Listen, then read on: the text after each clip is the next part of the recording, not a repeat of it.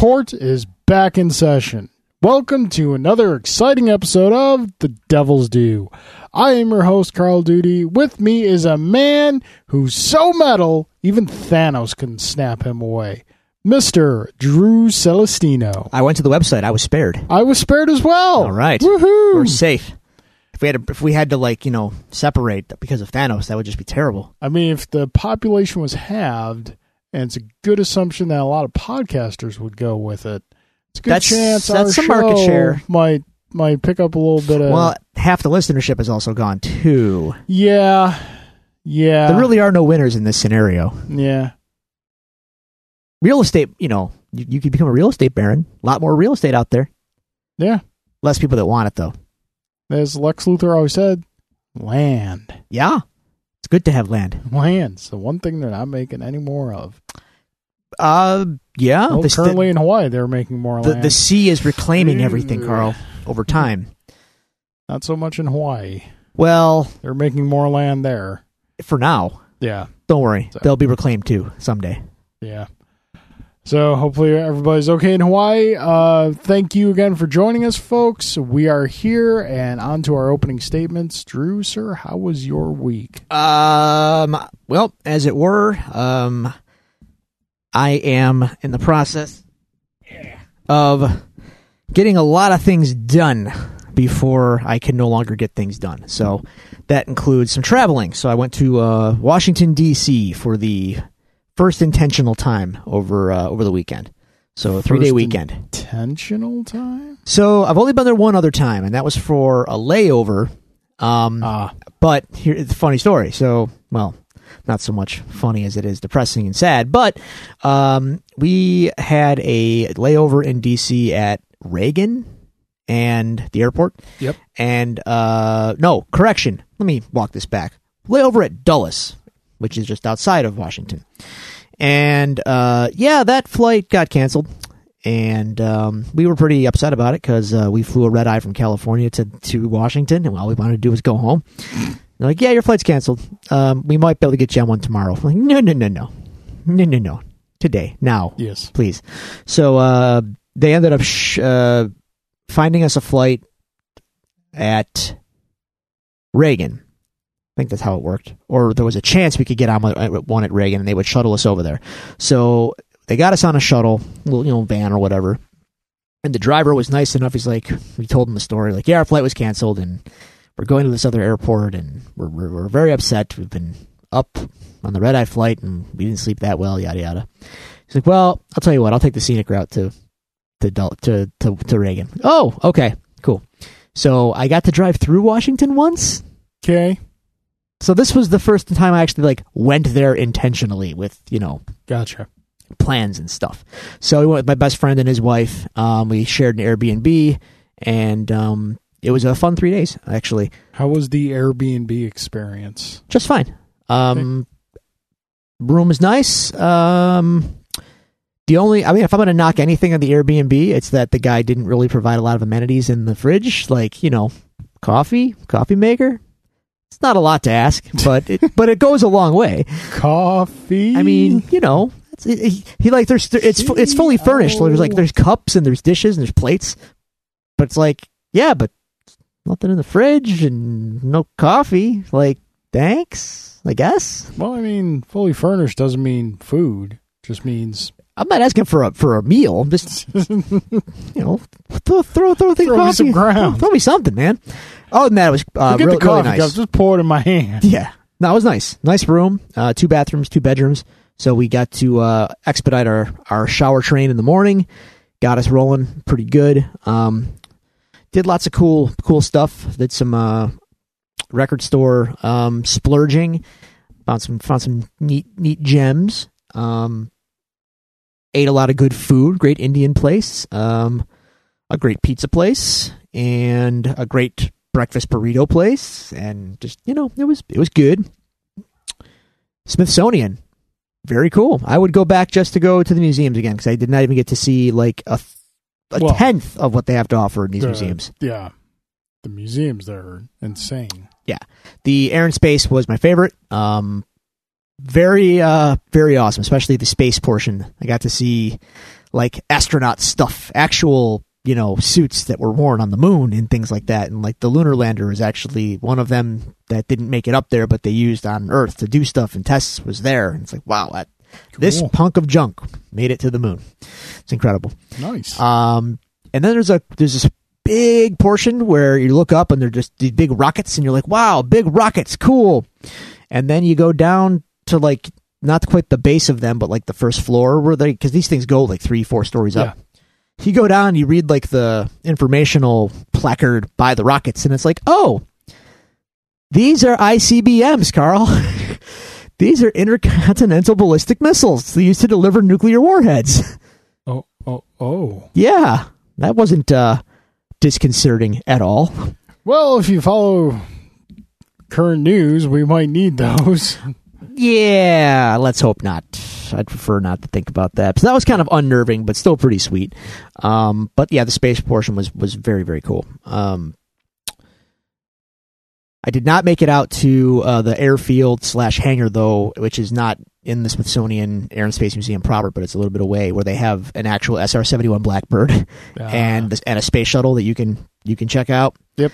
Next time, I would mm, definitely like this to to see that, and I could you know figure out okay, so this is the plane that Cobra modified, and they put a drone on top of it. Yep. yep. They made the Night Raven, the the coolest looking plane in the Joeverse. mm. Looking plane, maybe not the most functional, maybe not the most combat ready, but certainly the coolest looking plane. What's know. better? As far as just for sheer appearance, sheer aesthetics, sheer intimidation and, and aesthetics. Um, I know you're not a fan of it, but the Joe plane that came after the Sky Striker, the No, one with the no, wings no, going nope. forward, Nope, garbage. Nope, looks better. no, not even It's close. cool. Not even close. According Um, to cartoon, the wings could saw trees in half. yeah, I don't care. It, it wasn't black. It didn't have a drone. It did not look as cool as the Night Raven. Um, anyway, we got I got to see the uh, the actual Constitution and the Bill of Rights and all that stuff. Yeah. Um, penmanship was very good back in the day. Well, you know, you didn't have much to do back then, so you just kind of read and practiced your penmanship. Uh, you know, for handwritten uh, documents, it was the, the the letters are all very uniform. Spacing is perfect. Uh, very straight lines. No one meandered off the page at any point. Very uh, impressive back in the day. Um, the National Archives are pretty cool. Um, they keep they definitely keep those documents in a very uh, elaborate chamber. Yeah. Um, it was neat. Uh, I will say this though. I don't want to say it, but I'm going to say it because it, it kind of it drove me nuts when I was there.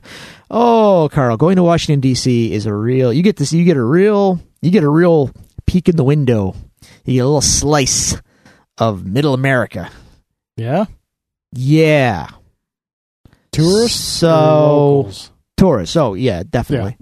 So when you see a group of junior high slash high school kids running around, there's a lot of tour groups, obviously, but I saw many, many of them Cousin Eddie's? in their red MAGA hats, and I got real sad real quick. And then sometimes I saw their parents, and they're just sorry, big, fat slob Americans with no regard for personal space, boundaries, or anything. Manners? No, no. Self awareness? No, no. Don't Yeah. be silly. And I got a little sad. So, yeah. Anyway, that was the unfortunate portion of the trip. But other than that, it was excellent. Um, I did enjoy the museums a lot. I went to the, the zoo. Awesome experience at the zoo. Um, they have a thing called the O line where they have an uh, uh, uh, orangutan enclosure, and then they have another orangutan enclosure, probably a good hundred yards, two hundred yards away, maybe, maybe more. Okay. Well, they have a, a giant tower in each of them, and then there's towers in between, and there's just ropes connecting them, open air. Hmm. And the orangutans can freely just go between these two pens, and you you can just walk underneath them and watch them go. Nice. So I got to see uh, a mama orangutan and her probably eight week old or less baby orangutan, which was adorable. and Mama t- took the little guy and, and they, she climbed up this tower and like made made way to the other enclosure. It was Yep. pretty wild. Did and you then- get any poop thrown at you? No poop thrown, thank God. Okay. Uh, got to see a big daddy orangutan too. Yeah. Uh, you, you, see, you see the new Planet of the Apes movies, right? I haven't seen the most recent one yet. But you do have, you have seen like the second Yeah, one. yeah. Okay, so you know Mhm. Maurice, the big the Yeah. big orangutan with the big with the big round cheeky Jowls face. and whatnot. That's what they look like Yeah. for real. And they have Shocking. they modeled the apes in the movie after real life They apes. did. It's amazing. Um, and they have long. He looked like Chewbacca. Long dreadlocked hair all over him. It was incredible. Like his, Nice. ar- he raises his arm up, and he raises his arm up. He's got three feet of dreadlocks hanging off his off of his arm. Did you go up to one of those, uh, one of the zoo workers and just be like, can you just kind of put this tool belt over his shoulder a little bit? Here, I have a bandolier. Can you just let him hold it for a minute? Here's a, here's here's a crossbow.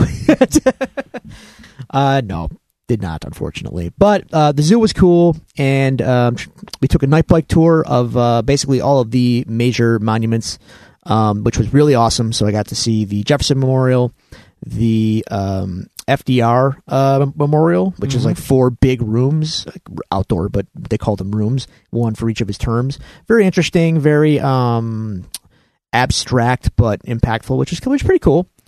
Um, the uh, Korean War Memorial, which Yep. was pretty intense. The Vietnam Memorial was very intense. Uh, Lincoln Memorial, obviously majestic, very impressive, I have to say. Um, the MLK Memorial was excellent. Like that statue is Brand new. it's it's beautiful. Like it is very impressive. So big big ups on that. Um, and then the what's the other- well Lincoln, the World War II Memorial, which was really huge, huge, very cool. And uh, Washington Monument, unfortunately, um, was closed. It will be closed until like next fall, like Hmm. 2019. So we didn't get to go up. They're doing in- some restoration and whatnot. yeah, Spider Man kind of screwed it up. So Understandable. um, you see And the, Then I saw the White House. I may or may not have made obscene gestures toward it, but you know, um, I can neither confirm nor deny that information. see the Vietnam Memorial? Uh, yeah, yeah, yeah. I, All s- I said that. Cool. Um, No, you said the World War II Memorial. I, and Vietnam. Um, so yeah, that was all pretty sweet. Um, what's really weird about the Jefferson and Lincoln memorials? So they're both 19 feet tall, right? Okay. Now Jefferson is outside. Well, he's, I mean, he's in a pavilion, but it's it's it's like open air outdoors. I mean, so is Lincoln, but it's different. It's it's like a dome, and it's kind of I don't want to say it's small, but it's smaller than Lincoln. And the statue is 19 feet tall. He's standing up, and he's 19 feet tall. It's like, wow, right? Lincoln also 19 feet tall, but for some reason Lincoln is like way more imposing and intimidating. Well, it's because he's sitting on a He- I think it's because he's sitting down. So like, if he were to stand, he would be taller. So yeah, Lincoln's Lincoln's a big guy. um, pretty cool. Very very cool. Had a good time. I'd go back. Um, I'm not in a rush to go back, but I would go back, especially to check out some more museums. Uh, more. I want to see like I would have liked to have seen art and things like that. Uh, unfortunate story. The one museum, the um, Smithsonian, and uh, I forget what it's called, but the one that has like Darth Vader's costume in it and the ruby slippers from Wizard of Oz, like all the Americana kind of stuff. Unfortunately, that wing was closed Oh. until the fall. So no, wait, yeah, fall. Sorry, Mm. closed till fall. So I got to see pictures of the Darth Vader costume, and I got to see a picture of like one of the cowls from one of the Batman movies. I think it was a Keaton one. I got to see a picture of you know Muhammad Ali's robe from one of his fights. Yeah. but I didn't get I didn't get to I actually see the these things original Pong machine is in there as well. somewhere. Maybe. Yeah. I believe So- you can still play it too. Well, I'm I'm sure it's riveting. anyway, um, got back in time to watch one of the all-time worst uh, WWE pay-per-views I've ever seen in Backlash. Uh, terrible, absolutely terrible. Um, yeah, Alan sent us a GIF. Don't don't ask questions. It it's just it's it was just terrible. Put All it this way, it was so bad this is just from from metrics standpoint. Here's Yeah. how bad it was. It was so bad that Bryan Alvarez, who co-hosts uh, Wrestling Observer Radio on the wrestling for the Wrestling Observer, which is Dave Meltzer's 30 plus year newsletter that he's written for all that time. Cover he's like the leading journalist in the industry.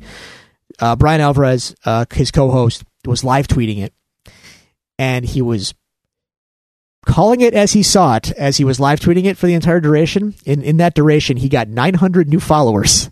Wow. Then he did an they do an immediate uh, show um, to recap it. So he had a show with uh, they do, he does two shows. One is uh, called Bryan and Vinny with his other guy Vinny, and then he'll do a show with Dave Meltzer after that. Yeah.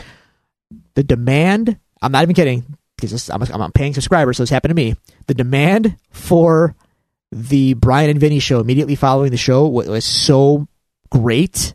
People wanted to hear it so badly that it brought down the site for like a day. I couldn't access any Wow. of the archives or any of the radio shows Huh. the next day that I actually wanted to listen to. So, uh, yeah, the the show was so bad that people wanted to hear more about how bad it was because it was bad. It was pretty bad. The faith in the company's pretty bad right now. Chris Jericho's back in NJPW though. Alrighty. Yeah, he wrecked Naito bad badly. He bloodied him up fiercely. And um well, our our boy Kenny, Yeah. he's he's getting one more shot at Okada. Ooh. So for those keeping score, like me, uh Okada has a victory over Kenny Omega. Kenny has a non-title victory over Okada, and they have one 60-minute draw. So it was the rubber so match. this is the definition of rubber match here. And it's going to be a best two out of three falls, no time limit match. June 9th. Let's go. Die. Now, I want to believe that this is going to be Kenny's time, but I thought that every time they faced each other, so I'm not going to get my hopes up. But it, it, maybe, maybe. So yeah, that's Yeah. that's kind of what's going on in my sphere right now. What's uh, what's what's up over here? What's what's been what's been happening back in Buffalo as I was uh, trying to seize power in DC? Um, not a ton. Earlier in the week, I started watching the Netflix series Lost in Space. hey, so did I. I'm three episodes in. Oh, I am like six episodes in. Okay, what do you think? Um, it's really good. okay, I enjoy it a lot. Um, I never really watched the original series. There, there was like 50, 60 sci-fi. There was kind of like a line, yeah, and right above that line was Star Trek. I mean, you could kind of see the wires on Star Trek, but you didn't mind so much because the storytelling was really good and whatnot. I, I saw the actual Enterprise model from the original series. Nice. Too. Yeah, it was really cool. Right below that line was Lost in Space. You could see the wires, and it just didn't like. Yeah, yeah. Well, it was a campy. Yeah, Yeah, it, Yeah. It, it wasn't trying to be a serious. Yeah, you this know, is- thought-provoking This is sci-fi. not that at all. no, no, no, not not not that I can see. Yeah, it's uh it's really good. I'm enjoying it. Um let's see. Friday. Friday was hanging out with family and just chilling with them and whatnot. Uh Saturday was kind of a double header day. We had Go uh, on. free comic book day, Ah, yes. which might be my favorite like pop culture event of the year. Okay. Cons are great and all, but there's nothing quite like the joy of free comic book day. Well, f- free is a Yeah, makes I it mean, palatable for sure. Con- cons are like open up that wallet. Yeah, but uh, with the free comic book day, it's cool just see like the kids walking around and like they're all excited and there's people there in costume and it's a good time with Dave and Adams. So I I didn't get to linger much in free comic book day because at the same day there was an X Wing tournament Okay. because because we had what is like really one of the best weekends of the year when you get I mean now just the way the calendar's working it falls on a weekend uh when you get you know May the 4th which is National Star Wars Day I know Yeah. you're not a big fan of it um Whatever. It's fun. It's fun. Every day. and then Wars the Day next day we have Cinco de Mayo oh, so it's not Revenge of the of the Fifth. well the tournament was called the Revenge of the 5th Uh huh. See, I see what they Um, did there. yeah I mean it's it's Star Wars games so- Sure. yeah So, how did Cinco de Mayo go? Cinco de Mayo went great. I took fourth place Okay. out of a 14 person tournament. you are upper tier. yeah, Look at you. um, I went three and one, that's a, that's good. and the only loss I had was to the eventual tournament winner. So I don't, That's very good. I don't feel bad about that at all. Um, I finished as the the poker parlances. I finished in the money. Are you uh, satisfied with your build and your your your loadout and whatnot? Yeah, it was uh, it was really fun. Um, I took I took kind of uh two two higher tier ships and one kind of mid tier ship, and just made a fun build around it, and it just went went really well. I um I just flew really well, and things worked out, and the dice went my way more than they didn't, and so yeah, it was a it was a good time. I felt really good about that uh, going out of it. Um, a lot of good positive vibes about uh, the upcoming X-wing 2.0. Um, so people are excited about it. I mean, cautiously excited. Obviously, there's a bit of buy-in, as with any kind of upgrade like this in a game. Uh huh. Uh, but yeah, we're uh, the community is healthy and vibrant and fun. Are, are is the community's uh, significant others vibrant and fun about the upcoming oh? 2.0? well, one, uh, two participant tournaments are actually a married couple, so they're both clearly excited. yeah, Um, the others we we don't talk about. that's kind of what I the- figured. Okay, the wives and the husbands Mhm. have to say. we're not going to name names, No, just in ge- No. in general. no, no. But folks, if you go out, if you walk outside right now, and if it's really quiet out, and you kind of cast your ear skyward, you can maybe still hear the string of profanities Julie uttered in the car when I told her about it. Might be floating around like the Syracuse area by now. you know, sound Yeah. travels. Yeah, yeah. So uh, I think that was pretty much it. All right.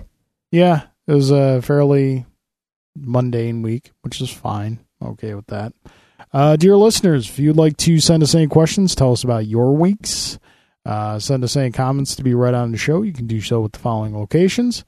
You can go to Twitter and find us at Devils Due Pod. You can go to Facebook and go to facebook.com slash Devils Due Pod. You can email us at the Devils Due Pod at gmail.com, or you can find all these resources available to you on our website, the Devils Due Podcast.com. Drew, that being said, uh, we do have a question from Mr. Brian, uh, from Mr. Brendan Budnick. All right. Um, Brendan was a one of our younger listeners who uh, sent us in a question. I think it might have been last year sometime, and he writes us again. Hey, Carl and Drew, Drew, still love your show and love listening, not watching to your show. Yeah, because he said he was watching the show last time. anyway, about a year ago, I asked what superhero team. Just as a reminder, Drew you named your team the champions of Drew and had Wolverine, Daredevil, Spider Man, Luke Cage, and Iron Fist.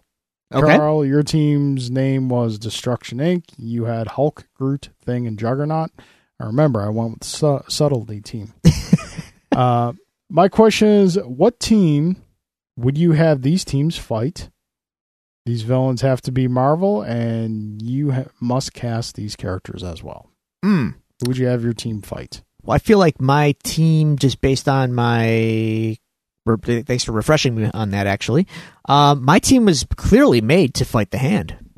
Yeah, yeah, it's We got a lot of ninja martial Yep. arts uh, uh, ties: Daredevil, Wolverine, uh, Iron Fist, and I th- th- that's that's their lot in life. They have to destroy the hand. Yeah. Um geez, I don't know who my team could really go against. Like my first thought was the wrecking crew, but they're still overpowered. Are they? My team is overpowered. Oh yes, yes, yes, Crew. yes. You And you got- you need a Hulk and Juggernaut on my team. yeah. I feel like you need to go up against like some kind of uh, Give me a whole bunch of Sentinels, you- like the really big ones. that Give or us just a good smash fest. some cosmic villains, someone really powerful and threatening, Give us a, give us a couple Galactus Heralds. Something like that. That that Terrax, that tier. Fire Lord. sure, Yeah, something they can really wreck and lay into without Yeah. fear of you know outright turning him into mush. Yeah. Um. Yeah. That's it. all That's it? That's all we got for questions. Man, got some slackers out there. I mean, I'm not saying Alan and Jay are slacking, but Well, I think you ran Jay off, so you know th- there is that. I did not. I gave him a stern warning. I was firm but fair. All right. All right.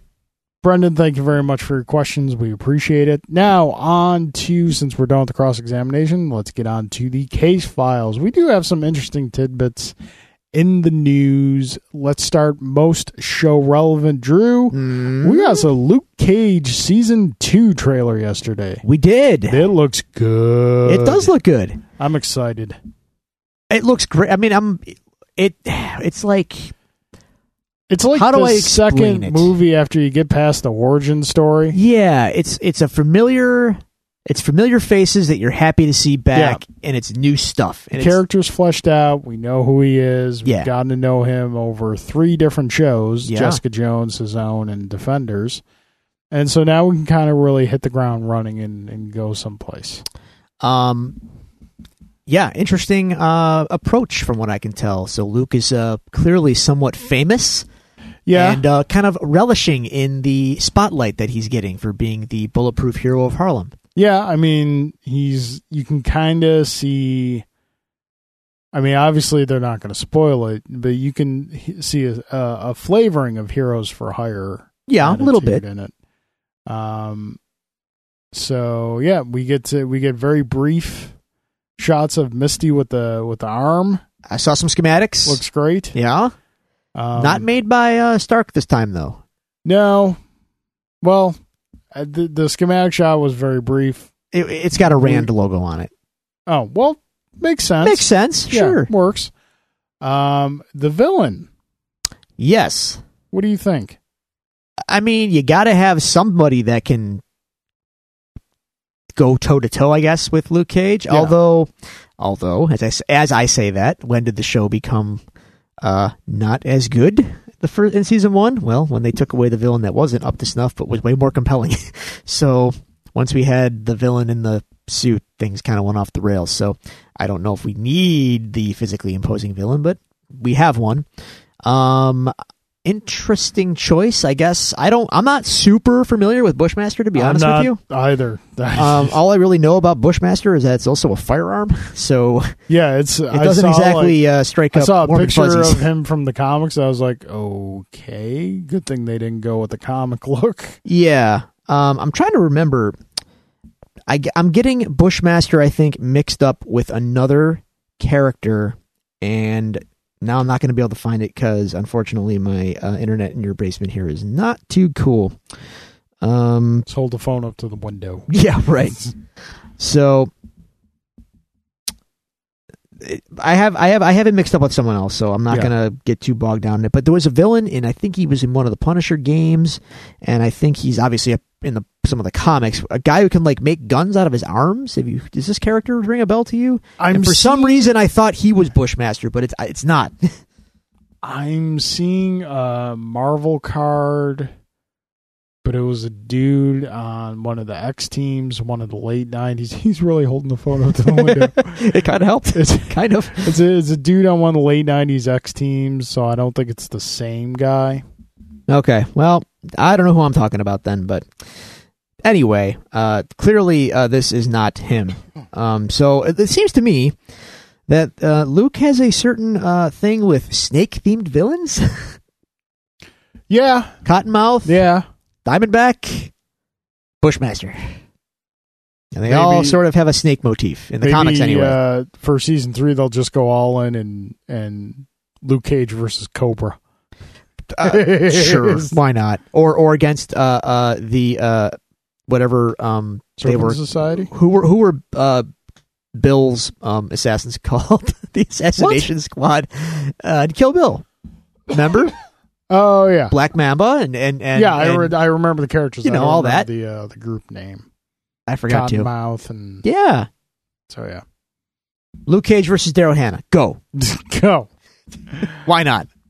All right, so that is coming out mid June, and we will still be in the midst of Jessica Jones season two when that comes out. But it will be I have a sad now, but but we'll we'll get there, I guess. What do you What do you have a sad for? Cause I, I'm, I'll be I'll be really honest with you. I'm more excited for Luke Cage than I am for Jessica Jones. So Jessica Jones is good. I haven't watched season two yet, so I couldn't tell you. I know. So I'm just I'm just letting you know it's good. Okay. Um. So yeah, so that was that. Next up, Drew, the Nintendo Switch with which you and I both own is a year and two months old, It is. and we are finally getting an online service. Now, Yes. I say finally, and that may sound a little snarky. It's not intended to be because, once again, we've had this conversation in the past. When you buy a Nintendo system, you don't buy it for online games. So it can kind of afford to go as long as it has without a premier, air finger quotes, online service. and they've been kind enough to allow you to play certain games Yeah. online for free up to this point. Splatoon, Mario Yep. Kart 8, um, amongst others. Yeah. Uh, but it was announced yesterday or Monday? Yesterday, last night actually. Tuesday? Today's Tuesday, derp. Um, so it was it was announced yesterday the Nintendo Online Service yep. and everything that will entail, and also pricing for the service. Yeah. The pricing for the service is very good, even if you buy if you have multiple uh, accounts on your Switch, you have to pay a little more to get the online service for all the accounts. But even that is only a little over half of what you have to pay for a year of PS4 or Xbox One online service. Correct. I believe the family package is $35 for an entire year. And I believe the just single account uh, one year package is $20. That is correct. and that's that is right where I kind of wanted them to be at. That's where they I, they said they were going to be there last Yeah. year, and they are true to their word. Um, yeah, cool. Um, online play on well, here's where like the Nintendo giveth, Nintendo taketh away kind of thing goes. So like, if you have been enjoying Splatoon 2 and Mario Kart 8 online, you could continue to enjoy them for for a nominal fee yeah. from here on out. Uh, which, whatever, I'm getting it anyway, and I would assume most people would probably anyway. Yep. Um, I'm fine with that. They also include uh, cloud saving, which I know everyone's been crying about for well over uh, a year now since the Switch. What do you mean I can't save my games in the cloud?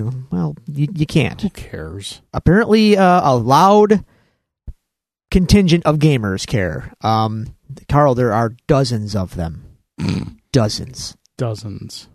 Uh, so you can do that now. So you can stop crying about it, and we'll Just all be out a grateful. flash card.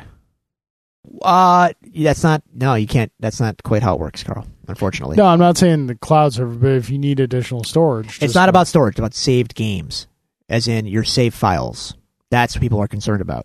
Their save files were only stored to the the system data and nothing else. Ah, So now they're they, now you can back it up to the cloud. So you don't have to worry about your Switch, you know, poo pooing and losing your Zelda Zelda uh, save file. Which, by the way, would be traumatic. I understand, but it's fine. It's just fine. Now you can now you can save it to the cloud. Um, and apparently, some kind of this is where things get a little murky, and not murky, but like they haven't This- flushed out the details yet. well, yes, they have. uh, so here's what's not coming with the uh, Nintendo Online service. What is not coming with the Nintendo Online service is any sort of virtual console proper at all. Now you are getting 20 NES games that will rotate in some capacity. Yeah. And they have some kind of online functionality baked into them now where Yep. you can play against other people, which fine. I don't care if I play Balloon Fight against someone else. But you Do might you care if you even play Balloon Fight? no, actually. Thanks for asking. Um, so to me, this is kind of a whatever move. Um, the virtual console, though, this is a bit of a big deal. A bit of a big deal to a lot of people, and they were. I feel like people were getting their hopes up for nothing. They've been waiting for some kind of formal announcement. I think the fact that it launched without one should have been your indicator that you probably weren't gonna ever gonna get one. I mean, it's so to say that they're not going to release old system games in the eShop at some point um, further down the road. It just won't be labeled virtual console. sort of their language has been very odd on this but they have clarified that virtual console as it was before will not be on the switch Okay, so, so it's very they- they- possible we could just get it in a different form. in some capacity, but I don't know what because it's not like they're out there selling those games for the Switch now. Like you can't go and get Super Mario Brothers 3 or whatever Yeah. on the Switch.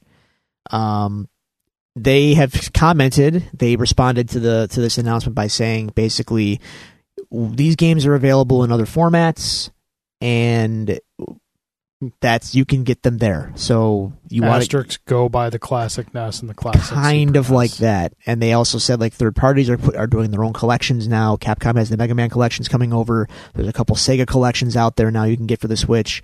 Um, they're they're kind of washing their hands as the virtual console gatekeeper. If third parties want to put stuff out that's old, they can do it themselves. Um, Nintendo's not going to impose that nine dollar price point or whatever it was for those old games. They're they're kind of just letting it go. This is good and bad. Like, you know, I, I understand. I'm sure Nintendo heard complaints every week about what games were not on the virtual console. Yeah. Like, where's you know. How come I can't get Chrono Trigger? I'm sure that actually I'm willing to bet that's ninety percent of the emails I got. Where's Chrono Trigger?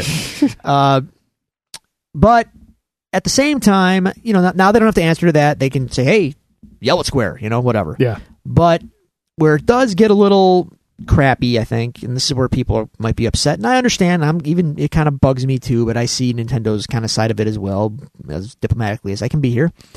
Uh, I've already bought some of these games like three times. Like I bought them on the Wii Virtual Console. I paid a dollar upgrade fee to get them in HD on the Wii U. Now you're telling me that I can't even buy them again to get them on the Switch. Like that, they're, th th those games are still tied to the hardware on which I purchased them, and they're not really tied to me, the account holder now on this online service.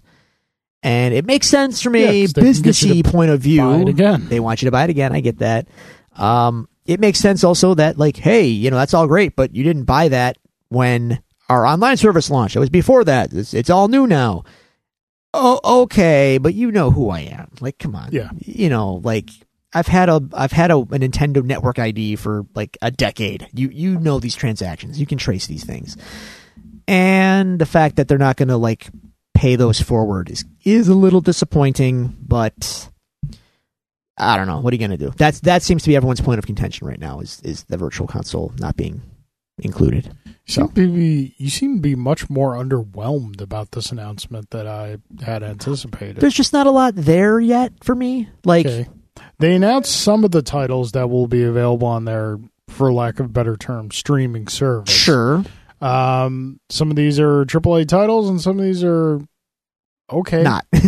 We're going back to the original NES launch window for some of these titles, but here's what was announced: uh, soccer, tennis, Donkey Kong, Mario Brothers, no Super, just OG Mario Brothers, Super Mario Brothers, the aforementioned Balloon Fight, um, Ice Climber, Doctor Mario, Legend of Zelda, and Super Mario Brothers Three. So Yay. you got a mix of tried and true classics and some, you know, interesting stuff that hasn't probably hasn't seen the light of day for some time. I mean, I don't know. It, it, it's a very, uh, it's a very Nintendo of Japan looking lineup, if you ask me. Yeah, The Famicom in Japan was a ubiquitous juggernaut. And it- like we think the NES was a juggernaut, and it was. yeah, the, the Famicom in Japan, like you know, it it to to to quote uh, Wayne Campbell, they gave it away in the mail with samples of Tide. Like, here's a Famicom. Okay, so you know, some of those titles might have that sort of appeal to to that to their audience. There, like, hey, it's a tried and true classic, and you Yeah. know, but great. We don't care about that here. I don't care about your soccer and your tennis or the NES. Like, yeah. I don't know. I mean, it's it's a unique opportunity to kind of go back and revisited some revisit some, um, for lack of a better term, uncelebrated gems. I mean, fine. everybody at this point, you know, we've all played Super Mario Bros. one, two, and three. We've all played Legend of Zelda one, two. Some, Yeah. you know what? There might be. Uh, we have, but Let's- I'll, I'll be honest. Throw some other stuff out there. I agree, but maybe someone hasn't. I don't know who at this point. But then again, Carl, that's not fair to me to say because I'm an old, as are you, and to a younger generation, they might not have played Super Mario Brothers three, or they might pick it up now and be like, "Well, this is terrible," and then I have to go into their house and choke them. like Jay and Silent Bob at the end of the movie. Get some Super Dodgeball in there. Greatest NES game ever made. Yeah, well, I'm, I'm not going to argue too much, actually. Um, so yeah, that's. I mean, ultimately, twenty bucks for a year, can we really complain a lot? I just want to see what else is going to be entailed. Like, do I get some kind of custom content, exclusive demos, something? I, I, I would I, think. I get what you're saying, and I agree with you. But at the same time, if they said this is it, twenty bucks, sure. like- no, yeah, yeah. yeah. That's for what you're giving me. That's fair price. I've been. Uh, I haven't paid for now, an if the online service, itself is crap, which I haven't had any problems with the online service and you're not. Yeah, and you're not even paying for it. yeah, so- been playing Splatoon like crazy. You've never had a problem. Um, Then I would say you should expect it to get even better. Yeah. You won't even notice a hiccup. Ideally. yep. It also, I like the fact that it follows uh, the account and not the hardware, which is a very big move for Nintendo, believe it or not. Uh, so, what I mean by that is you could come to my house and load your profile on my Switch, Yeah. and you would be logged right in to your Cool. account. So that's kind of neat. Um, again, that's like to some of you out there with Xboxes and PS4s. You're like, well, of course you could do that. I could do that. Been doing that for a decade. Yeah. Well, this is Nintendo. Yeah. they are. Uh, when it comes to the world of online, they they they tread very they're still Very about two carefully. generations behind. And you know, again, to be fair, they have reasons for it. Um, but yeah, it's, it's fine. not Again, like- I'm not I'm not bashing Nintendo in any way about this. It again, this is this is not what you go to Nintendo for. No, If you have to- trying it out. That that's fine. yeah, you have to kind of understand their overarching, for lack of a better term, philosophy. Like they are a family company. Yeah. So while you know Sony and Microsoft might not care about kids per se, they're kind of an afterthought. Yep. Nintendo very much cares about Yeah. kids, so they're not going to do something that is going to potentially get them in trouble with families and make their products portray their products in a bad light when it comes to the kiddies. So yeah, their online is going to be a little restricted, and they're they're they're going to dip their toes in the water very carefully because they just have an image to uphold, and that's how they want to do business, and that's fine. You can either accept that, which I learned to do a long time ago, or you can continue to cry about it online, Yeah. which you'll do anyway. So So one other Nintendo note that scared the bejesus out of me. We're getting a new president. Do we talk about that a little bit? Of the United States. Uh, if only, Carl. If only.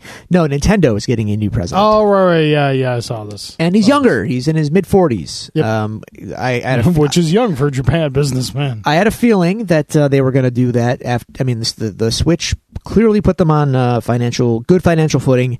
Um, they're back in a big bad way, and the gentleman that was uh, running them in in in the wake of Iwata's death, uh, the ship is righted. He did his job, Yep. and now he's stepping aside uh, soon to make way for the new young hip guy.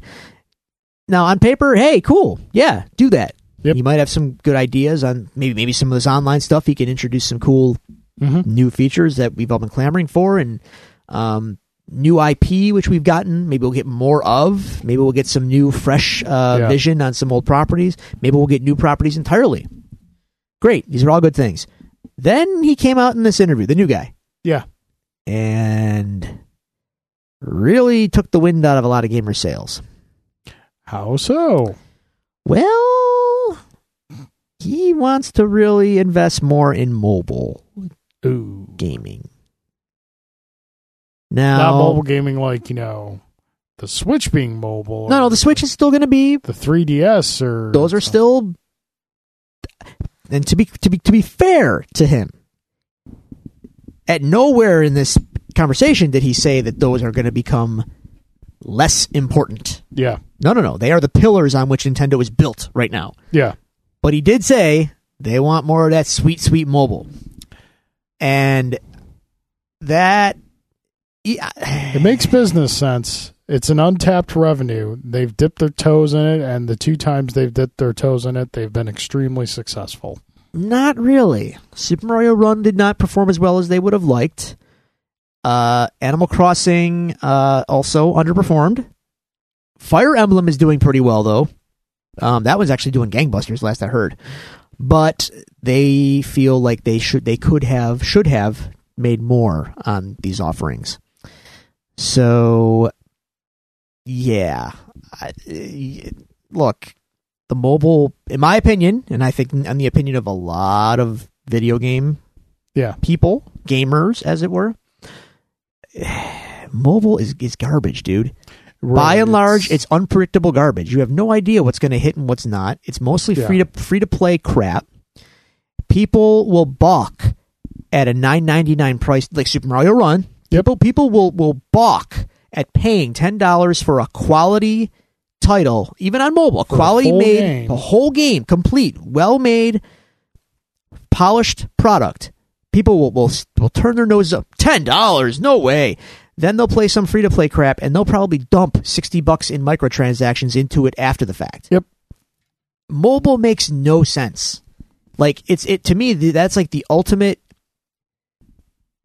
It- it's bizarro world, and there is no rhyme or reason as to what works and what doesn't. Yeah. And I feel like a company like Nintendo shouldn't be chasing it because it, it it's just too unpredictable, and I think it's a bad place to to to, to gamble on. It just doesn't make any sense to me. Mobile had a small window in which they could have knocked Nintendo off the throne of king of the handheld gaming.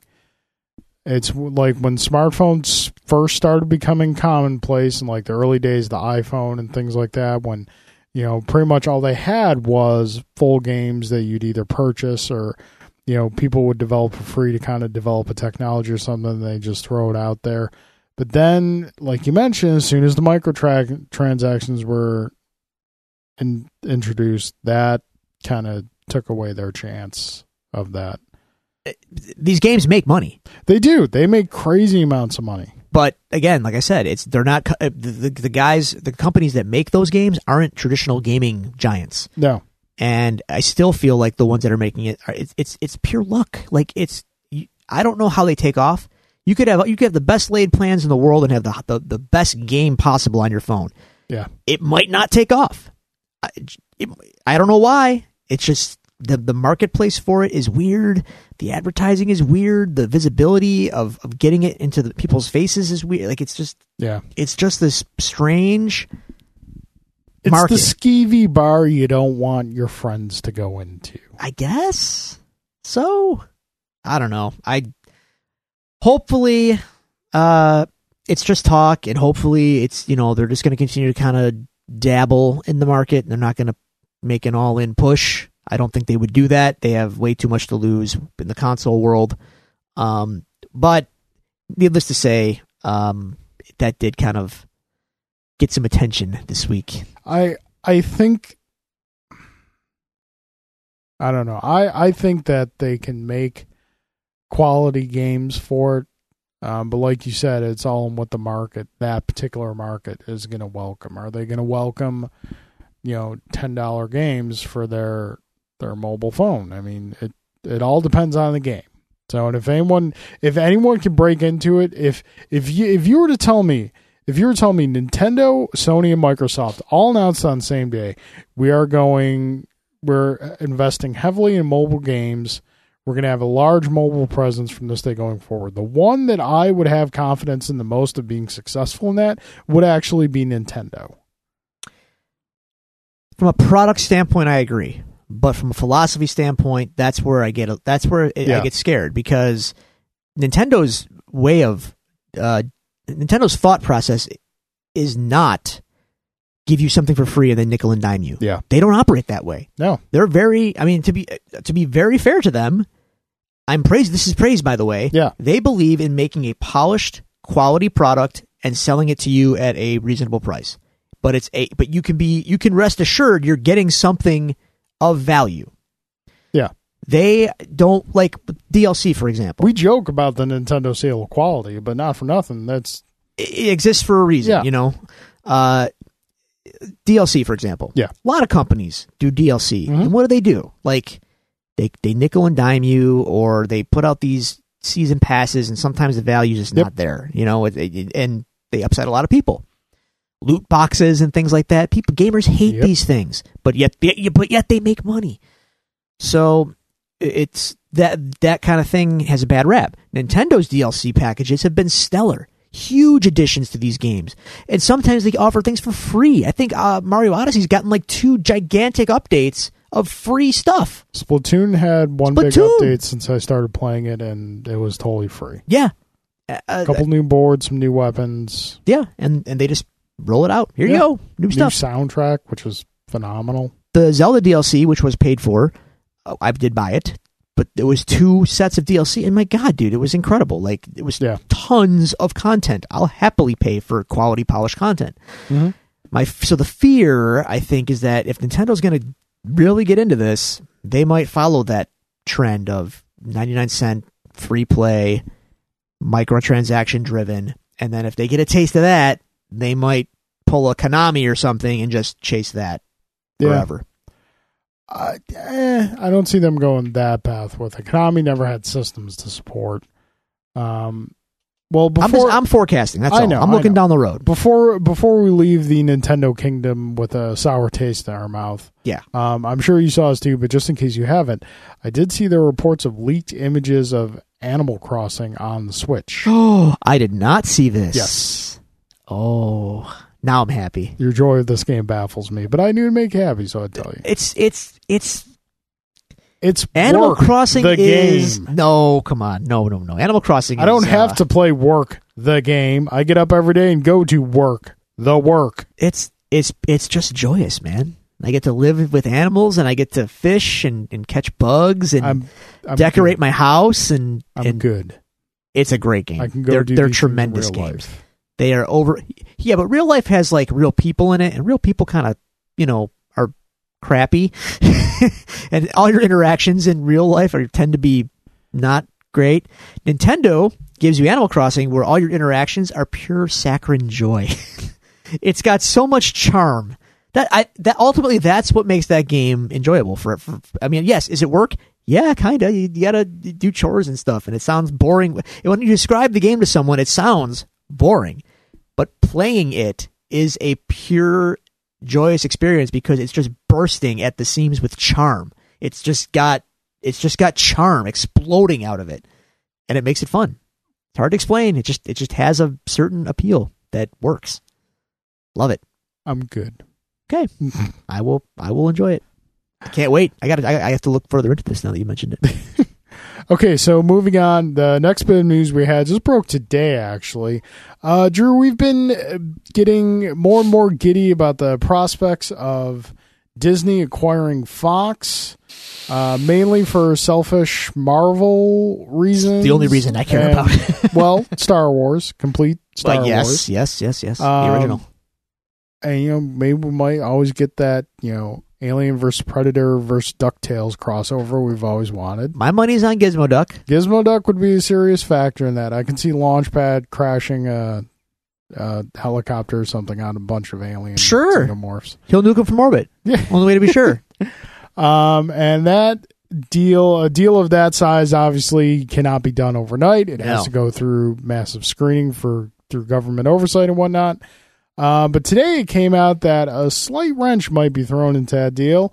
It was reported today that Comcast is Your favorite company. Yeah. America's favorite company. Comcast looks to be ponying up the full. I believe the purchase price is fifty-eight billion for Fox to try to kind of torpedo In the, cash. the Disney deal. Okay, so let's let's get break this down. Disney's uh, the purchase price for Fox is I believe is fifty-eight billion. Disney is offering X amount in cash and then a good chunk in stock options. Yes.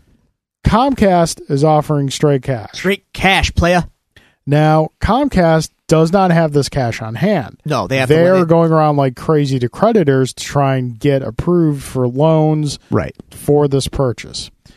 Um, we had kind of had a dialogue earlier about this, and I wanted to make sure that things I were saying kind of lined up with reality. Um, we, we we try to be factual here. so, so I contacted uh, Julie and I actually see a financial advisor, Okay. and uh, his name is Paul DePiro, works for Ameritrade. Um, Call me like, I have, I have I have some financial questions for you. no, Oh, yeah. seriously, I called him up. uh, How can I, help you with you with your with your uh, financial future, Carl? No, no, no. I want to know about Disney. I texted Paul. I was like, "Listen, do you have time for a quick phone call? It's not an emergency." And he's like, "Yeah, sure, give me a call." So I laid out all for him. I said, "I think the Disney deal is better because Disney stock right now. I looked up earlier when we were talking. Comcast stock yesterday closed at thirty-two dollars a share. I'm shocked it's that high. The company's so bad. Disney stock closed at one hundred and three dollars a share." Okay. So I laid all out for him. I'm like, what is the better deal here? He's like, hands down, not giving a second thought, Disney is the better deal. Not only because of the actual purchase deal is better, but because Disney is just a better company. Disney is like one of those things right now, like Apple. Like, if you have a chance to get their stock at a lower rate, you buy it because you know it's going to go up at some point. Disney is a multi revenue stream company in multiple different areas entertainment, film, television. They're about to launch their streaming service, which is instantly predicted to be a juggernaut. Um, Comcast is a one trick pony. Well, they own Universal. I mean, there is that. Yeah. I, that's But- not nothing, man. Isn't it though? It's a film division, so they've got a film division. They have infrastructure. They've got uh, NBC. Um, so they've got television, film, and the infrastructure. Disney has television. They have they do, ABC but Disney doesn't have. Disney doesn't have infrastructure. Disney. oh, What do you? How, okay, explain to me how Disney doesn't have infrastructure. They're not a cable network. Like Comcast The owns Disney Channel. That's a channel. Comcast owns the way you get that channel. Do you see what I'm saying? That's what Comcast has that Disney does not. Disney is a content producer and content distributor. Comcast has says, "Yeah, yeah, yeah, that's some nice content you got there. You can put it on our lines to transfer it over to where you want to put it." And that's what Comcast does. And, And they right do now- it very poorly, mind you, because their customers hate them. and right now, Disney's about to be like, okay, we'll do that too. Here's our streaming service. That's no, no. Disney is to someone who is much smarter in these areas than both of us. Disney. No, is no, I'm not saying that. I'm just Yeah, I'm just pointing out the Comcast is no slouch here. Infrastructure matters, and I'm not- Comcast owns a lot of infrastructure. Comcast is having to go around to creditors to They are, to yeah, get no, the money. That's fine. Disney's like, uh, what do I got in my back? what, do- what, what do I? What, Look, um, the only reason I'm not blowing this off is what, because what do I got in Daddy's change tray on the nightstand? No, you're, that's fair. Um, Bob Iger doesn't seem very concerned about it. No, Uh, he Yeah. was quoted as basically saying like, "We have an agreement with Fox in principle that they." You unanimously agreed to, and we're just going to press on. I have Yeah. nothing. What I don't know what Comcast is doing, but whatever. yeah, So fine, but I'm just pointing out because I'm a cynic and I I'm just I I like to prep myself for the worst. Uh, Comcast is nothing to slouch at, and you know the, things could get monkeyed up. So should that happen, my only hope is that maybe, and we talked about this before. On the, I'm not sure if we talked about it here, but I've been t- thinking about this a lot. Who's to say that? And I don't know why they can't just make this happen to, just to, to alleviate pressures and concerns. Um, that Marvel cut some kind of deal that already grants them use of the characters back in their films, like kind of like Sony and why doesn't Marvel Disney did. just buy the assets they need? Right. Yeah. I, I don't know yet. That might be. I mean, okay, I can see. Here's a scenario I can see playing out. It's not very likely. I still think the most likely scenario is the Disney purchase goes through. yes. Uh, but if for some reason the like they decide to switch over to Comcast, Comcast sells the desired assets to Disney to recoup some of the expense of purchasing Fox. I mean, nah, I don't know. I Disney ends up buying Fox. It's let's let's hope. And well, I mean, maybe not. Maybe I know there's a lot of people out there that are concerned about like the Aliens and the Predator franchises and Yeah. things like that. And you know, hey, I, I get it. And and Disney becoming a, a even bigger monolith. You've all we've all seen the picture of Mickey Mouse right by now with the Thanos uh, gauntlet and all that. And you know, it is a little spooky. I'm not gonna lie. Um, I'm not rooting for this deal to go through because I want some omnipotent company to own you know more and more of my life. I don't want those things. All I want is the Fantastic Four, Carl. I just want the Fantastic Four in the movies. Let me have that. Oh, that's funny. All right. Um, I think that's pretty much it for news. Did you have Oh, more, more, more, more Oh, yeah. got announced today. spoilers? Avengers. Avengers is still making all the money. Fastest film to a billion dollars in Yep. history. Yep. It's a, it's, it's, it's, uh, it's immortal. I'm comfortable saying that now. Yeah. It's made all the money. The memes are everywhere, which is usually a good sign of cultural impact when you Yep. have memes galore. Um, yeah, that's uh, that's exciting. No, there's something else though that that got announced today. Maybe you don't care, but I know I do. What got announced? Uh, Carl, one of the iconic duos in all of film history, is reuniting. Oh yeah. It's not that I don't care about this. Carl, It's that I've heard it so much in the past. But now it's- I'm not it- going it- to believe it until I see it. it's for reals. Dude, Bill S. Preston, Esquire, Ted Theodore Logan are getting back together to be Wyld Stallyns. Bill and Ted's Excellent Adventure 3 will be coming out. They, They've they've officially started pre production. getting together and starting pre-production for the past 15 years. Uh, it's official now. It's ink- been official for the past it is 15 ink years. to paper official. They've had a script for the past don't 15 know. years. I again, I'm until I see a trailer, I'm not going to believe it. And they call me the cynical one. You want to compare records on cynicism, sir? Uh basically, I think this is actually happening. Um, there's a, I know that it's been in various whispers for years, and things have been said, but this is like a big release with the original writers, the director of Galaxy Quest, Alex Winter, Keanu Reeves, all saying, "No, no, seriously, this is happening now." Okay. So yeah, bring it on. All right. Can we Oh. get a guest appearance by Death God, I hope so. and do. Station? Yeah, they better have it all. All right. Um, I forgot. And maybe they'll cross over, maybe they won't. Also announced, kind of, there will be a new Tenacious D movie. I saw that. I believe that before I believe Bill and Ted 3. I think Bill and Ted and Tenacious D, the crossover, kind of has to happen. I think it's. I think we deserve it. I it. could see that. I. That'd be yes, pretty cool. I think we need that. Um, I forgot. Uh, kind of from my week, kind of from news. Uh, the first two episodes of Cobra Kai are available to watch for free. On I've yet to YouTube. watch it, but um, I have n- yet to see a bad review. everyone thing. that I know said it's excellent. I watched the first two episodes. And Very good. okay, Very good. I can I sign up for like a free trial of YouTube? Yeah, Brett? you get the first 30 days for free. Oh, So you just got to commit to like binging that. It's 10 episodes. I can about house that. Half hour episodes each. I, I I can house that easily. All right. Finding time's going to be tough, but I could do it. for for for for Daniel Larusso, I could I could make the time. Such a dick in this. He's going to grow. I, if I if I had, if, if I had to guess, Carl, I would I would bet the farm that over the course of the 10 episodes, he will start off kind of maybe They- a little full of himself and then he learns a lesson and then Johnny starts off as a real, you know, slimy jerk and then he learns a lesson and then in the end they are They do. that's my guess of how it's going to go. they do something very interesting in the first two episodes. They begin the story. Obviously, the story's about Johnny. Don't spoil it for me. beginning the Cobra Kai. Okay. I'm not spoiling anything. Um, so you see, like the first episode, kind of where Johnny is and whatnot. The second episode is essentially the first episode, but from Daniel's perspective. Okay.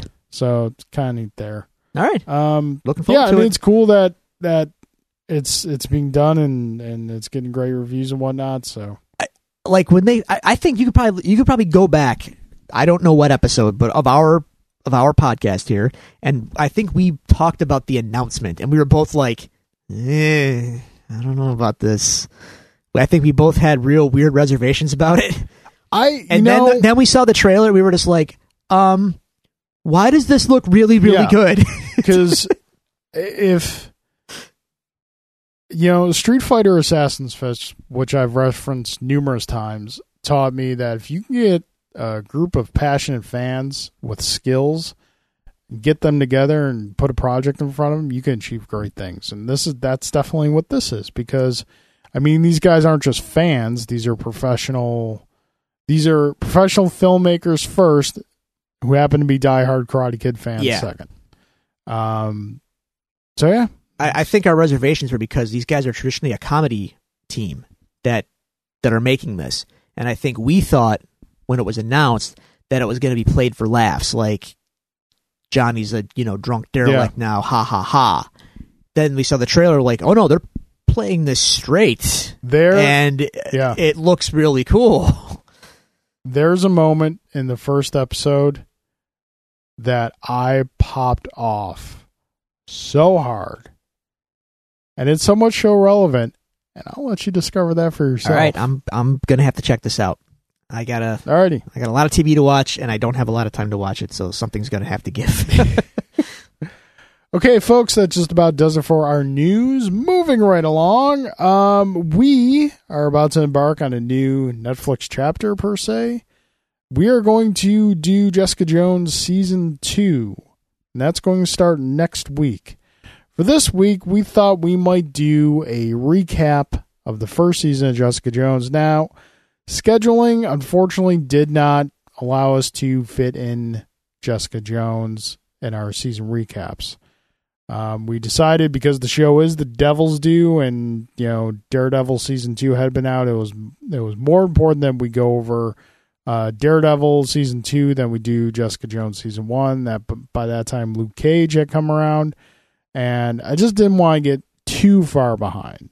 And we're a little far behind now, and are going to be far behind for a little while, not a long time, because the, I think the well, I mean, Luke Cage season two isn't really following the typical release window of November, March for these series, but we'll see what happens. Um, but yeah, next next next week we're starting Jessica Jones season two. This week we're going to kind of discuss and recap Jessica Jones season one. So to start that conversation, Drew, let me ask you, what was your your kind of knowledge and experience with the character Jessica Jones before the series?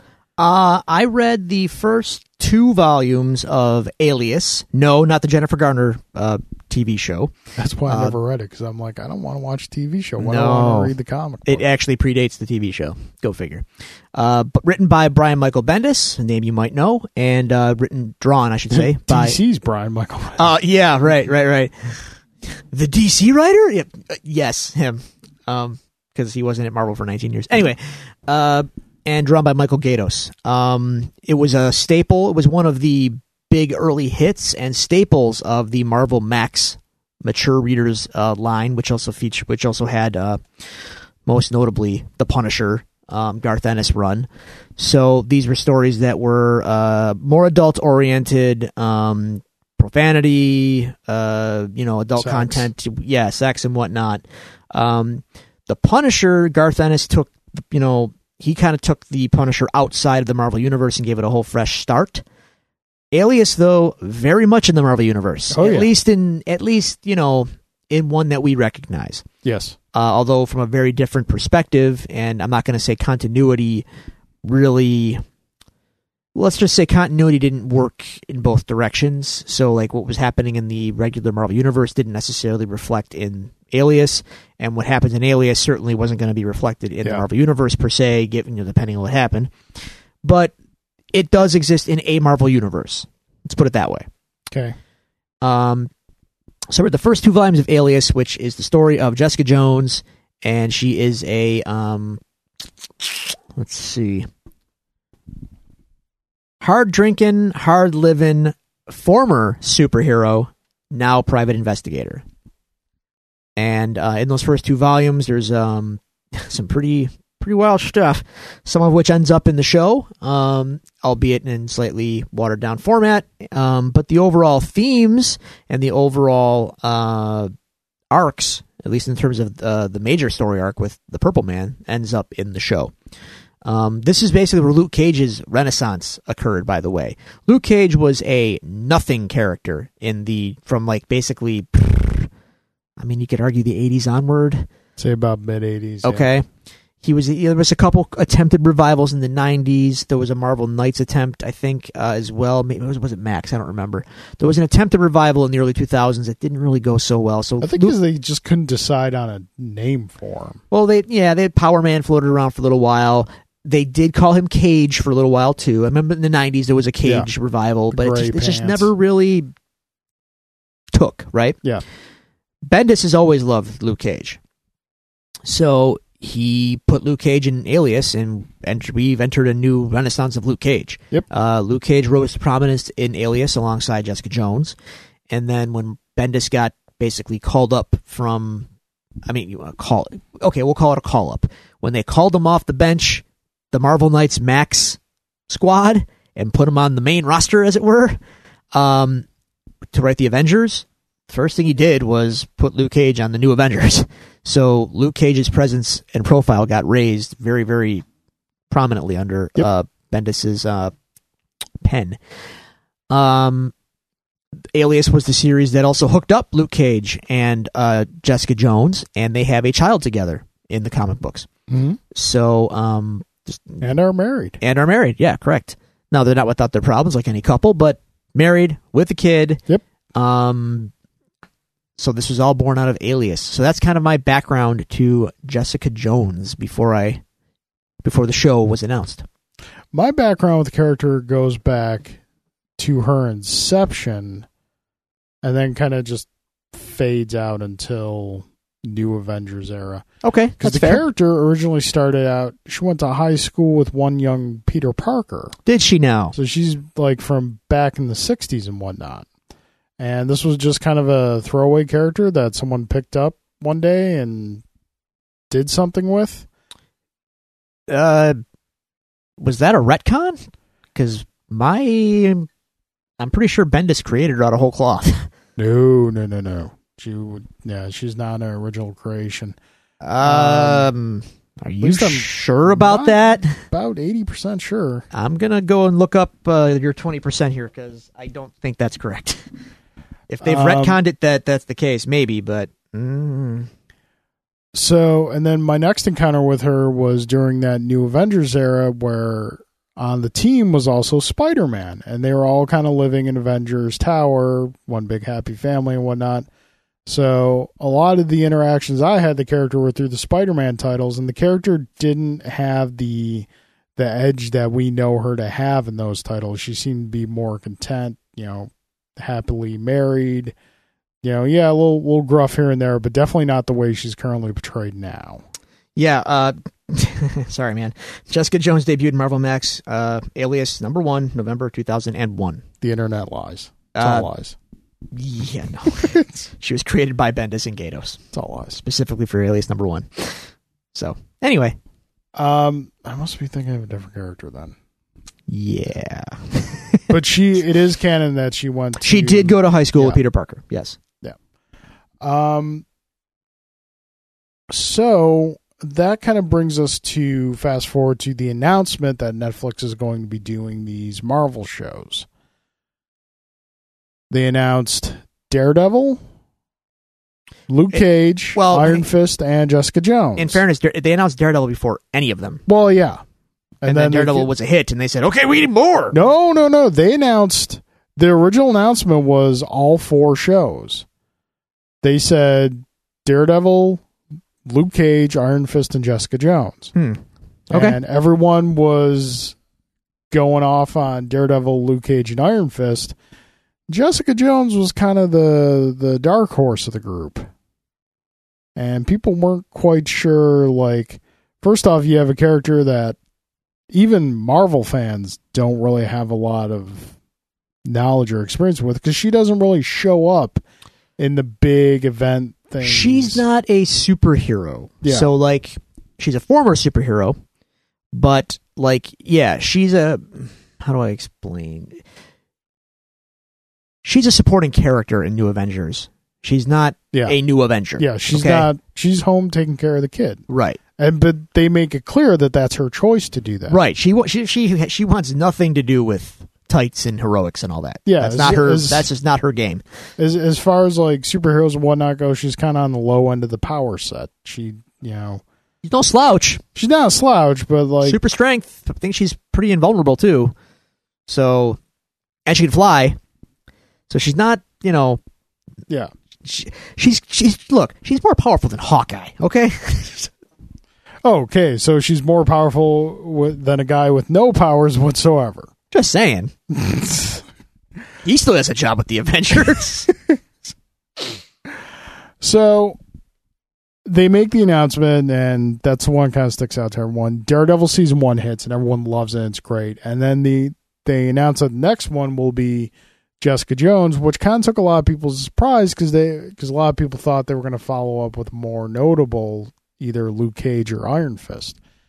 And so Jessica Jones season one hit, which kind of brings us to where we are now in recapping the first season. Uh, what uh, what we've commented on a lot about the Marvel Netflix shows, and one thing that I really enjoy that they do is each one has its own very distinct visual identity. And Jessica Jones kind of carried on that tradition. Like there was a there was a very obviously because the Purple Man was the villain. Uh, there was kind of a you know the intro, the color palette was incorporated purple a lot a lot of things kind of had like either a hue or a shade of that. Um, but yeah, the the show hit big. It looked great, and I really enjoyed the first season. What were kind of your takes on it? Uh, overall, I liked it. Um, but I think I've said this on the show before. I just felt it went too long. But that's actually honestly a critique I could probably level at most of these Netflix shows. Yeah. Um, but overall, I enjoyed uh, the tone. Although, like most of the other Marvel shows, um, we seem to understand now what the limitations of these shows are. So, and it's a weird line. So, like the Punisher blowing a guy's face off is perfectly fine. Yeah. But we can't say the F word, and we can't, for lack of a better, I'm gonna to to You be can't show nudity. to be couth. You can show well, you can show some. You can show butt. Yeah, can't, Can't show the anything boobies. else. Just putting it out there. That's so that we have these arbitrary lines that have been drawn. I don't know. How, they're probably contractual, which I want to see how someone got paid to write this up. Anyway, um, Lawyers, man. So we, which led to an interesting. Um, I don't want to get too heavily into this because this is a family-friendly show. So let's just say that there is a sequence in the first volume of Alias with Jessica and Luke, and it's very famous. It is you've you've you may have seen these panels it's on the internet somewhere before Yeah. and there is a context to all of it and it, it- with with her running monologue uh written with it right Yeah. and in that context it all you know makes a sense and it's like okay fine they kind of do it in the show with no dialogue and no cues whatsoever but they just do it to do it and so like they can say that they put the nod in and it's kind of like okay see what you did there but you didn't then I, but then you kind of go like, all right, they're not drawing too much attention to it, so I'm not going to either. Yeah. I guess. But it's again these weird, li- like I don't know, the lines are so strange, and it's it out of all the uh, shows that they've done, honestly, this was the one that I thought would lend itself maybe better than any of them to tell t- t- to TV because it is more of a gritty noir uh street show Yeah. as opposed to Daredevil with you know Daredevil can is too but there's powers involved there's colorful villains at times Yep. supernatural stuff at times etc um Iron Fist same thing like you know he's got Yeah. and Luke Cage as well so just Jessica Jones being like willingly saying I'm not part of the hero contingent I do street stuff and I'm an investigator and a detective and whatnot I thought that might lend itself better to a, a television show. And in a lot of ways, it does. Um, but I just felt like the pace uh, was not up to snuff. They could have they could have quickened things up quite a bit. But having said that, um, probably the second best villain on the Netflix Marvel U. Second to Kingpin. Uh, that's Purple Man's pretty pretty good. I'm thinking. Thinking we're talking one one A, and depend on the argument you make, they can either one of them can occupy that. that Okay, no, but so but that's the tier Yeah. we're talking about. oh so, yeah, So you know, yeah. Uh, Purple Man's fantastic. yeah. David Tennant's performance is just. I mean, I I love uh, seeing Doctor Who fans, of which I am not necessarily to each their own, but Doctor Who's just never really done it for me. Yeah, I'm not a fan. Um, Full disclosure. like Doctor Who fans just freaking out, like one of one of their most cherished doctors being like this psychopathic mind rapist. yeah. Um, and that's essentially what the first season is. It's a story of rape recovery. Yep. It's all about PTSD and, and recovering from traumatic uh, events. Um, my only gripe is that he didn't actually have purple skin, but that might have been a bridge. Yeah. That might have been a bridge too far for Marvel Television. It's in 'Cause then you gotta explain world- it. Yeah, in the world that they built, it's tough to pull off. Yeah, and and I'm explain. I'm okay there was a it. nod to it in the one episode where his father like gave him the injection and like amped up his powers more and like his there was like a purple f- like flesh tone that Briefly. rippled through his skin briefly yeah. i think there they could have done it i think because you have like an explanation for it there but i'm i'm fine either way No, I'm fine with it. It worked out just fine. Um, the character's honestly still very memorable without the gimmick. So Yeah. you know, whatever. and they they have they have this uh this character this villain character who they do an excellent job of at one point you making you sympathetic for him Somewhat. not for a long time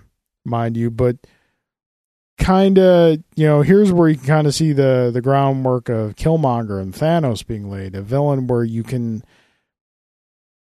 not 100% but kind of briefly understand their point of view Well, I'd say that, to be honest, I think Marvel TV actually, Netflix specifically, all the villains go through that. Really, Kingpin had the episode where they show his childhood. Yeah. I mean that was incredible. Um, what an episode! Uh, the Cottonmouth episode with with Luke Cage, man. That- I. I love that. uh, You're right. It is absolutely. That's like the that's the best episode that there is in that show. And and then they kill him at the end. Oh, spoilers but that but that episode is fantastic. It really gives his character so much grounding, and it and you know it sells you on him. And then uh, well, then there's Iron Fist, but whatever. Season and then Punisher. Uh, you know Billy. We we get we get some of his background, and he's not uh, it maybe not as effective as these other examples, but he Yeah. has a he has a backstory that is somewhat Yep. uh, tragic and relatable. Mhm. So you know th- these Netflix shows really do a good job of uh, of fleshing these guys out um, and making you somewhat somewhat sympathetic. It at least provides them a motivation that you believe. I've noticed in all the Netflix shows there is definitely a family dynamic. Yeah, Uh, with with Daredevil, the family is Matt Foggy and Karen. Uh, Luke Cage, the family is Luke, uh, Pops, Claire, and Misty. right. To- Misty more towards the end. Um, Iron Fist, it's Danny, his the um, uh, what's what's their names? Colleen. Colleen and the the kid. Oh, the jerk family. yeah, the the, kid, the daughter. yeah, the whatever their family. name is. Yeah. Yeah, I Um, I've I've blocked out Iron Fist so much. I don't care. Jessica has this as well, Yeah. and she, in both a literal sense and a figurative sense. In the literal sense, she is adopted by a the like nightmare of of of Showtime moms. Yeah. Yeah. Um, and but she has a very real relationship with her sister, uh, Patsy Walker. Patsy Hellcat. Walker. I want a Hellcat. Hellcat. I, I- Hellcat's got to show up at some point. Carl like cringes. Not, not saying anything. Uh. haven't seen season two yet. she was going to um, get in some fisticuffs in season one. She, she, Yeah, she, she she starts taking the home defense classes and all that stuff. Yep. All right, here's here's a yellow leotard. Let's roll. Yellow leotard cat mask, go. yes. Um, but also, that's like kind of literal family. And Jessica is, according to the storyline, she she was part of a traditional family. Family got in a car accident, all the other members killed, and somehow she came out of it with superpowers. Right. And Right. she Right. doesn't know quite how it happened. Uh, but she also has kind of a, an adopted, I don't want to say brother because that dynamic's not there, but adopted family member, Malcolm, who definitely took a journey in season one. He started out as kind of like uh, Kilgrave's lackey. And by the end, he was kind of able to free himself from that. And, well, Yeah. obviously with Jessica's help. Um, There, there's a colorful She cast of characters in their apartment. Actually, it's uh, it, I mean, in a weird, weird comparison, it's kind of like the uh, the people in the apartment from Welcome Back, Frank, the Punisher story. like, yeah. not not the same kind of people, but in that like she lives in this like she lives Thomas in this Jane building. Punisher. Well, that's from Welcome Back, Frank. So yeah, Right. um, yeah, that kind of like quirky neighbor dynamic. So anyway, yeah, uh, and then she has sort of a I don't I don't call it familial, but what's like her relationship with Hogarth, the lawyer, and all that, and Yeah. that plays into a lot of stuff in this in this series actually. Hogarth was kind of the surprise character of the season for me Yeah, because this is a character who I just found really interesting and portrayed fantastically by Carrie Ann Moss. yeah, Um, not typically. We see kind of the the other side of the coin as far as lawyers go. We've seen like the do-gooding lawyers and Matt and Foggy and Karen, but now we see like the more corporate. she's a little more cutthroat. Yeah, very cutthroat. Yeah, Um, she takes a real interesting journey in season two. Um, but she was she was a surprise for me on the show. All the the entire cast was just real solid. Real solid. Um, I'm gonna throw a flag though to the guy who played Simpson, as we know him as Nuke. Yes, I didn't think he was very good at all. um, and I don't just mean like he doesn't look like his character because he doesn't look like his character, which I thought was well they problematic. didn't they didn't paint the flag on his face. he but, also doesn't quite have the build for Nuke. Let's just gonna put that out there. Uh, Nuke is. Uh, I think he was fine for Nuke. What do you? Uh, mm, nuke mm. Nuke is not a character you get a Shakespearean performance out of. but he's not full on nuke in this. Like this is they actually want him to be a real person. So like, like can can you give me a real person actor? Can can I like I feel like again Wayne Campbell. Like I know it's a small part, but this is the best we can do. We get someone better than this. I want Charlton Heston is what I'm saying. Well, Drew, you're going to run into a slight problem there. Uh, the corpse I- of I just- Charlton Heston is not available for work currently. Fair enough. No, I just thought he mean was a little. uh This this actor was not quite the best. His performance kind of sucked me out of the show a little bit. I think he played the part as it was written pretty well. He kind of the dopey macho. Dopey's a good word. He looks dopey. Well, I mean that's kind of He's the way got a the- dopey face, I think and he- I think that bothers me. your face, sir, bothers me. I can't explain it. It just does. I'm not saying you're ugly, but your I face didn't makes. call him ugly. but your face might make orphans want to punch themselves. I'm just saying he looks kind of dopey. That Okay, but he, he played the part well because the the character is not. He's meant to be that macho alpha male Yeah, I, but, type. but that's not dopey. And eh, a lot of You know what I'm saying? is. like, all right, fair enough. Uh, all right, I- I'm just saying that out of everyone that was in the show, I- He was the weak I, link. he was the weak link, in my opinion. So I didn't. I mean, granted, all the shows kind of have a, a slowdown and a pick back up as far as their pacing goes. I didn't mind it as much in Jessica because after the first couple episodes, I realized that you kind of have to approach this as well with season two. You have to approach it like a detective story, not a superhero story. So, in that, there is a slower pace to it, a more method. I shouldn't say slower; I should say more methodical pace to it. And that's that's a fair defense, but I felt like at a certain point, maybe s- I, I'm I'm going back a little ways now. It's been a while since I've watched it, but I hit like episodes seven, eight. There was just a good stretch there where it's like, just go kill him. Like Yeah. you've you've spent several episodes like doing nothing. Just just go kill him. Yeah, we've we both universally agree that the Netflix seasons on these shows could be minimum three episodes shorter. Yeah, that's all. That's more. all I'm talking about for pacing. Like the, the there was no other like real narrative happening. Like there was no, no like B story in those episodes. It was literally just like okay, go. Like, nothing's happening. Yeah. You're just go take care of the business now. And finally they do, and it's great. You know that the finale is is well done and everything. But it's like that that the pacing irked me a lot um, in Jessica Jones season one more than more than the other shows. To be honest with you, um, Luke Cage a close second, but the, j- just at least Luke Cage had the excuse where they swapped the villains, and we kind of Yeah. had to It reboot a little bit. like an act one, act two. Jessica Jones doesn't have that excuse. It's just kind of like, all right, well, you've made your decision. Well, what you've you, what still you got, do like an A villain and a B villain. You've got but Kilgrave and, and Nuke. I Yeah. hear the name Nuke and I keep thinking of the drug in RoboCop 2. I can't not think of that. no, you're, that's that's that's good. That's good. That's a valid uh, callback. Did you comes in a cassette case because 1980s. because the, Did you get your your free comic book day comics? Not yet. I will pick them up probably tomorrow. I haven't been to the shop in weeks. All right, because uh, I'm I'm busy, man. I know, I know. Don't worry, someday you won't be as busy. Uh, not not in the foreseeable future, but yeah, that's Sunday.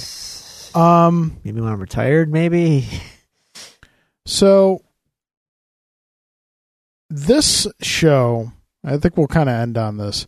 This show was um a big first step in the direction of female protagonist.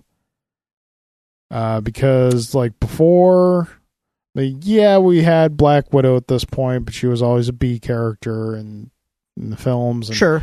you know, we didn't have Wonder Woman yet. We obviously don't have Captain Marvel yet. Um, this is kind of the first female character that stepped up in this modern uh, comic and live action medium renaissance we're currently going through and really hit a chord. Yeah, uh, you're right. Actually, in a I, I good I never way. really thought about it. Um, yeah, I guess you're right. This she predates Wonder Woman coming out, right? Yeah, oh yeah, by So, a lot.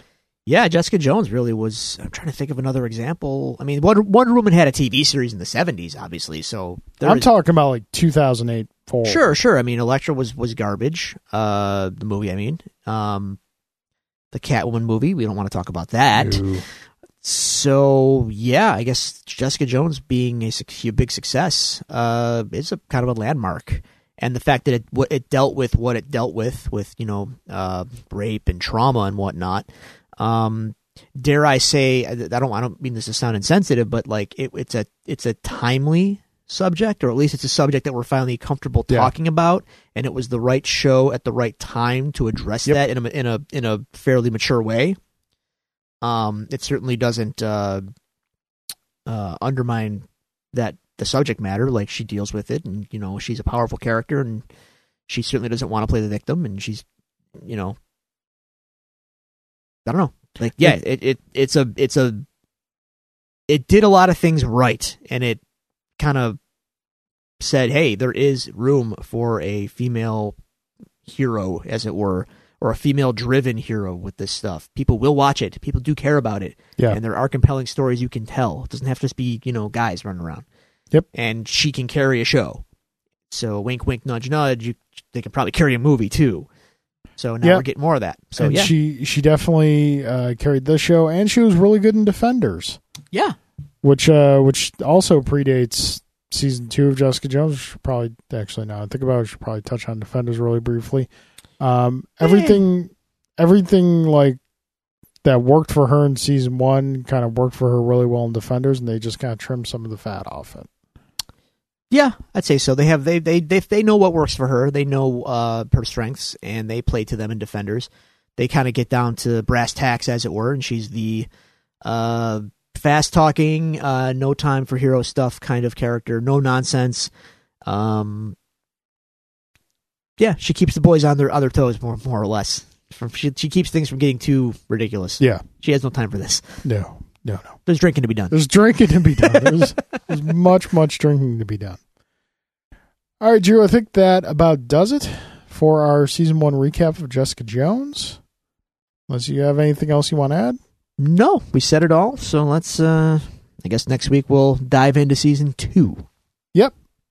Episode one of season two starting up next week, and that about does it here for us at the Devil's Due. As always, we thank you for joining us. We appreciate uh, you downloading listening to us. Please uh, share new episode announcements. It's all we're asking you to do, folks. Tell your friends. tell your friends. Tell your friends. You see us tweet about a new episode, just hit that. A lot of you out there hitting likes, and we appreciate that, and we like the likes. But just just move your finger just like that that quarter of an inch to the the left or right to hit that retweet button. You know, same thing goes on Facebook. When we have a new episode, please please share that. Infinity War made a billion dollars in a week. There's a lot of you out there. Yeah, So start st- instead of worrying about how they're going to bring back Spider-Man. Tell your instead of talking about that, just t- just tell your friends to listen to us, and we'll tell you how it's going to happen. yep. Spoilers. All right, folks, if you want to find us on Twitter, you can do so at Devils Due Pod. You can go to facebook.com slash Devils Due Pod. You can email us at the Devils Due Pod at gmail.com, or you can find all these resources available to you on our website, the Devils Due Podcast.com. Drew, any closing thoughts? I'm glad I got to go see the nation's capital.